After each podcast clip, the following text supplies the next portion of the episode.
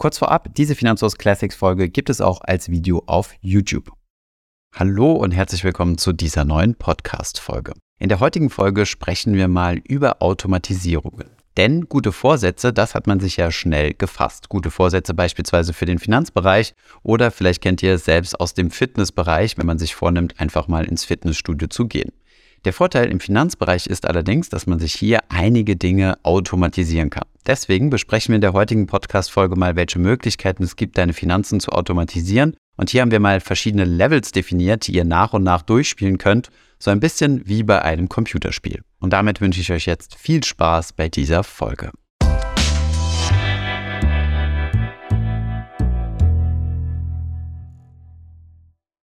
Bevor es weitergeht, ein kurzer Hinweis in eigener Sache.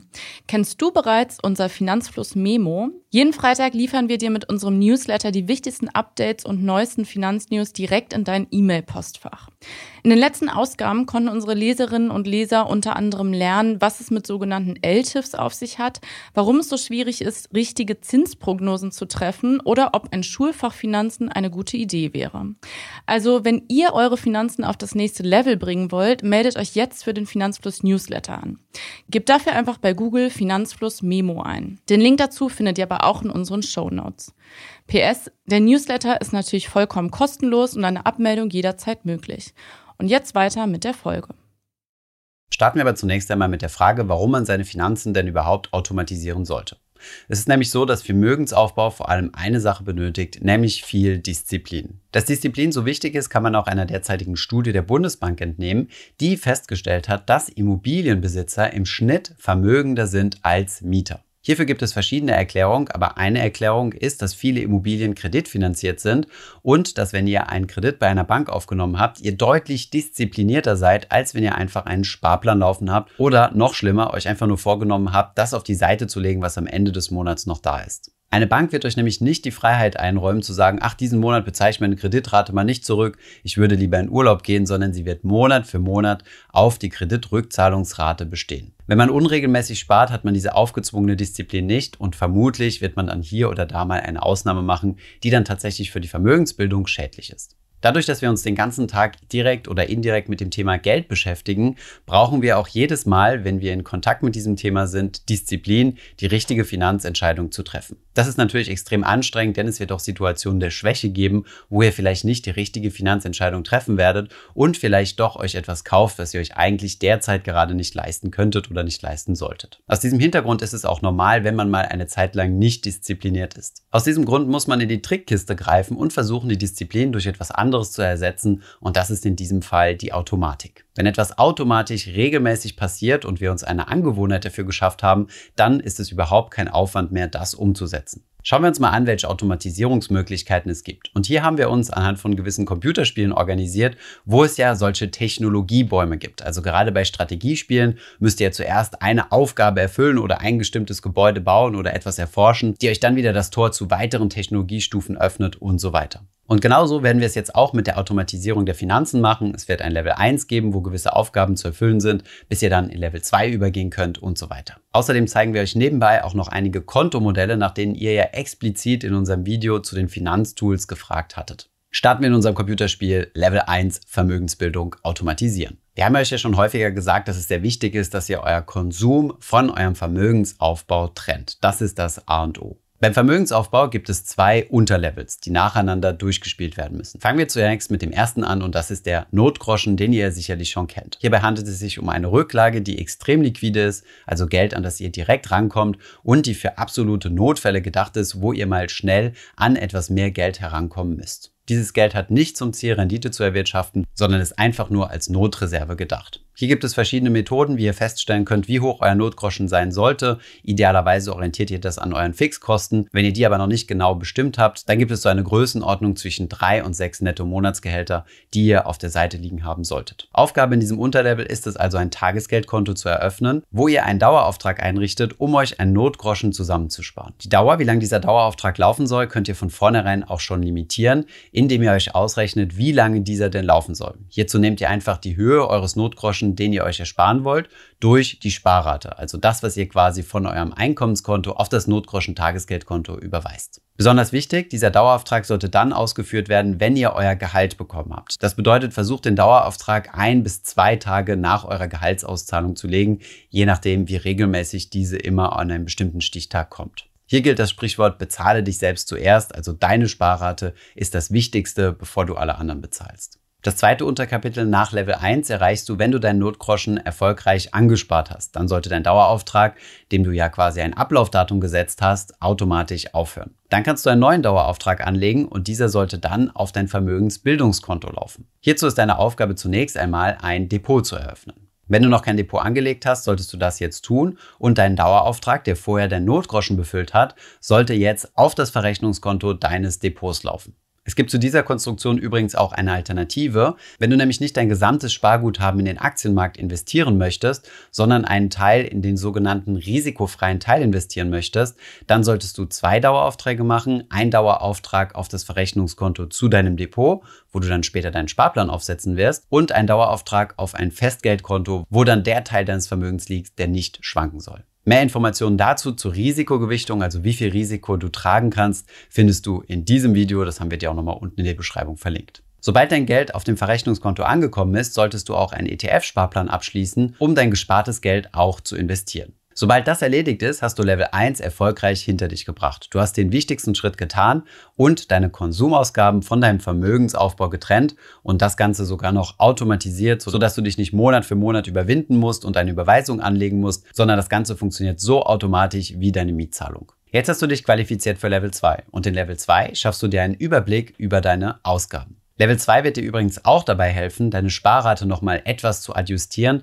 Vielleicht gibt es ja Möglichkeiten, dass du in Zukunft deine Sparrate erhöhst und dann passt du natürlich auch deine Daueraufträge aus Level 1 an. Fangen wir bei der Analyse deiner Ausgaben bei dem Punkt an, der etwas einfacher zu bestimmen ist, nämlich den Fixkosten. Deine erste Aufgabe ist es, dir einen Überblick über deine Fixkosten zu verschaffen. Erstelle dir dazu am besten eine Tabelle. Zunächst einmal schreibst du in die erste Spalte rein, um welche Fixkosten es sich handelt, dann in welchem Rhythmus diese zu bezahlen sind, also musst du die jährlich bezahlen oder monatlich oder vielleicht nur einmal im Quartal und wie hoch sind die entsprechenden regelmäßigen Zahlungen. Um alle Fixkosten, die so anfallen, aufzuspüren, solltest du am besten mal die Kontoauszüge der letzten zwölf Monate durchgehen.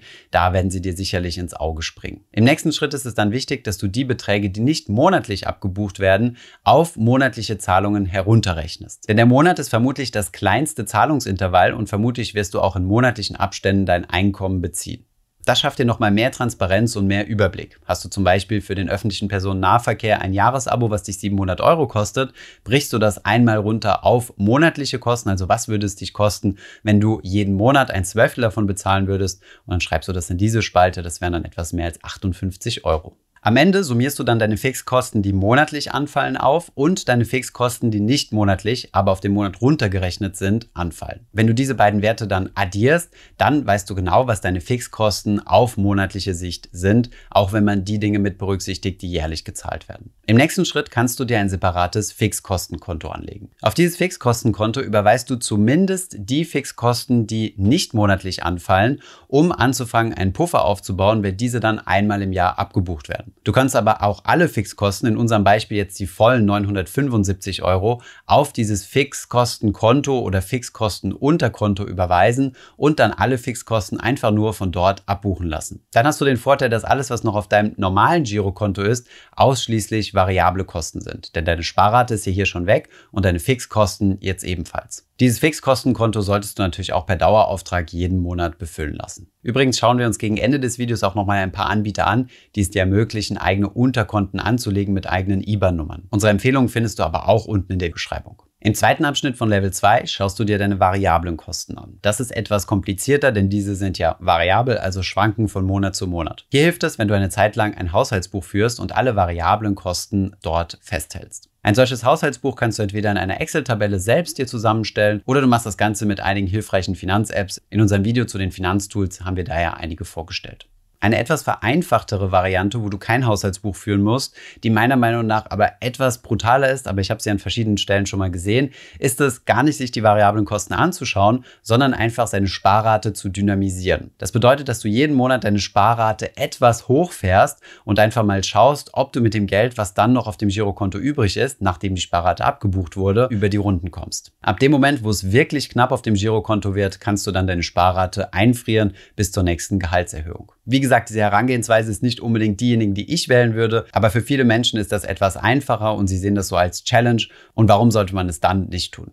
Jetzt nach erfolgreichem Abschluss von Level 1 und 2 hast du deine Vermögensbildung automatisiert und einen deutlich besseren Überblick über deine Kostensituation. Du bist bereit für Level 3, besondere Rücklagen und Gemeinschaftskonten. Dieses Level 3 haben wir eingeführt für etwas kompliziertere Lebenssituationen. Hier können wir dir keinen genauen Schritt-für-Schritt-Plan geben, da es natürlich immer auf deine eigene Situation vorkommt. Aber hier einfach mal ein paar Beispiele. Bist du zum Beispiel Immobilieneigentümer, macht es Sinn, ein extra Unterkonto einzurichten, wo du jeden Monat Geld auf die Seite legst für potenzielle Instandhaltungskosten. Je älter deine Immobilie wird, desto höher steigt auch die Wahrscheinlichkeit, dass du irgendwann mal wieder Renovierungs- oder Instandhaltungsarbeiten an deiner Immobilie vornehmen musst. Es macht Sinn, diese wie eine Art Fixkosten zu sehen, auch wenn sie von vornherein nicht absehbar sind, wie hoch sie sind. Aber du kannst dir dann trotzdem ein eigenes Konto einrichten und monatlich den für dich angemessenen Betrag dorthin überweisen. Dasselbe gilt für Situationen, wo du weißt, dass größere Kosten auf dich zukommen können, wie zum Beispiel ein Autokauf in einigen Jahren oder in der aktuellen Situation, dass du weißt, dass die Energiepreise deutlich teurer werden und du vermutlich für das Wohnen mehr Geld ausgeben musst. In solchen Fällen lohnt es sich immer, eine Sonderposition zu bilden und Rücklagen zu bilden, wie es beispielsweise auch Unternehmen tun. Eine weitere Sondersituation, wenn man sie denn so nennen kann, denn sehr viele Menschen leben in dieser Situation, ist die Situation Leben als Paar. Wenn ihr als Paar zusammenlebt, habt ihr natürlich auch eure Finanzen, die die ihr gemeinsam oder zumindest zum Teil gemeinsam managt. Deswegen ist es auch sinnvoll, ein Gemeinschaftskonto zu führen. Auf dieses Gemeinschaftskonto sollte dann jeden Monat Geld fließen, um die gemeinschaftlichen Ausgaben zu tragen. Wohl bemerkt, den Vermögensaufbau würde ich nur in extrem seltenen Fällen gemeinsam machen. Es ist sowohl von der Fairness her als auch von der Transparenz her deutlich besser, wenn jeder seinen eigenen Vermögensaufbau betreibt. Und dabei ist es egal, ob nur ein Partner arbeitet und der andere zu Hause ist. In diesem Fall sollte nämlich der arbeitende Partner eine Ausgleichszahlung an die Person zahlen, die zu Hause ist. Und von dieser Ausgleichszahlung sollte auch Vermögensaufbau für den zweiten Partner betrieben werden. Zu diesem Thema haben wir auch schon mal ein ausführlicheres Video gemacht. Das findet ihr auch unten in der Beschreibung. Hast du diese Spezialkonten erfolgreich eingerichtet und mit deinem Dauerauftrag versehrt oder trifft keine dieser Sondersituationen auf dich zu, dann hast du Level 3 erfolgreich hinter dich gebracht und wir kommen zu Level 4, Spaßkonten und kurz- und mittelfristige Ziele.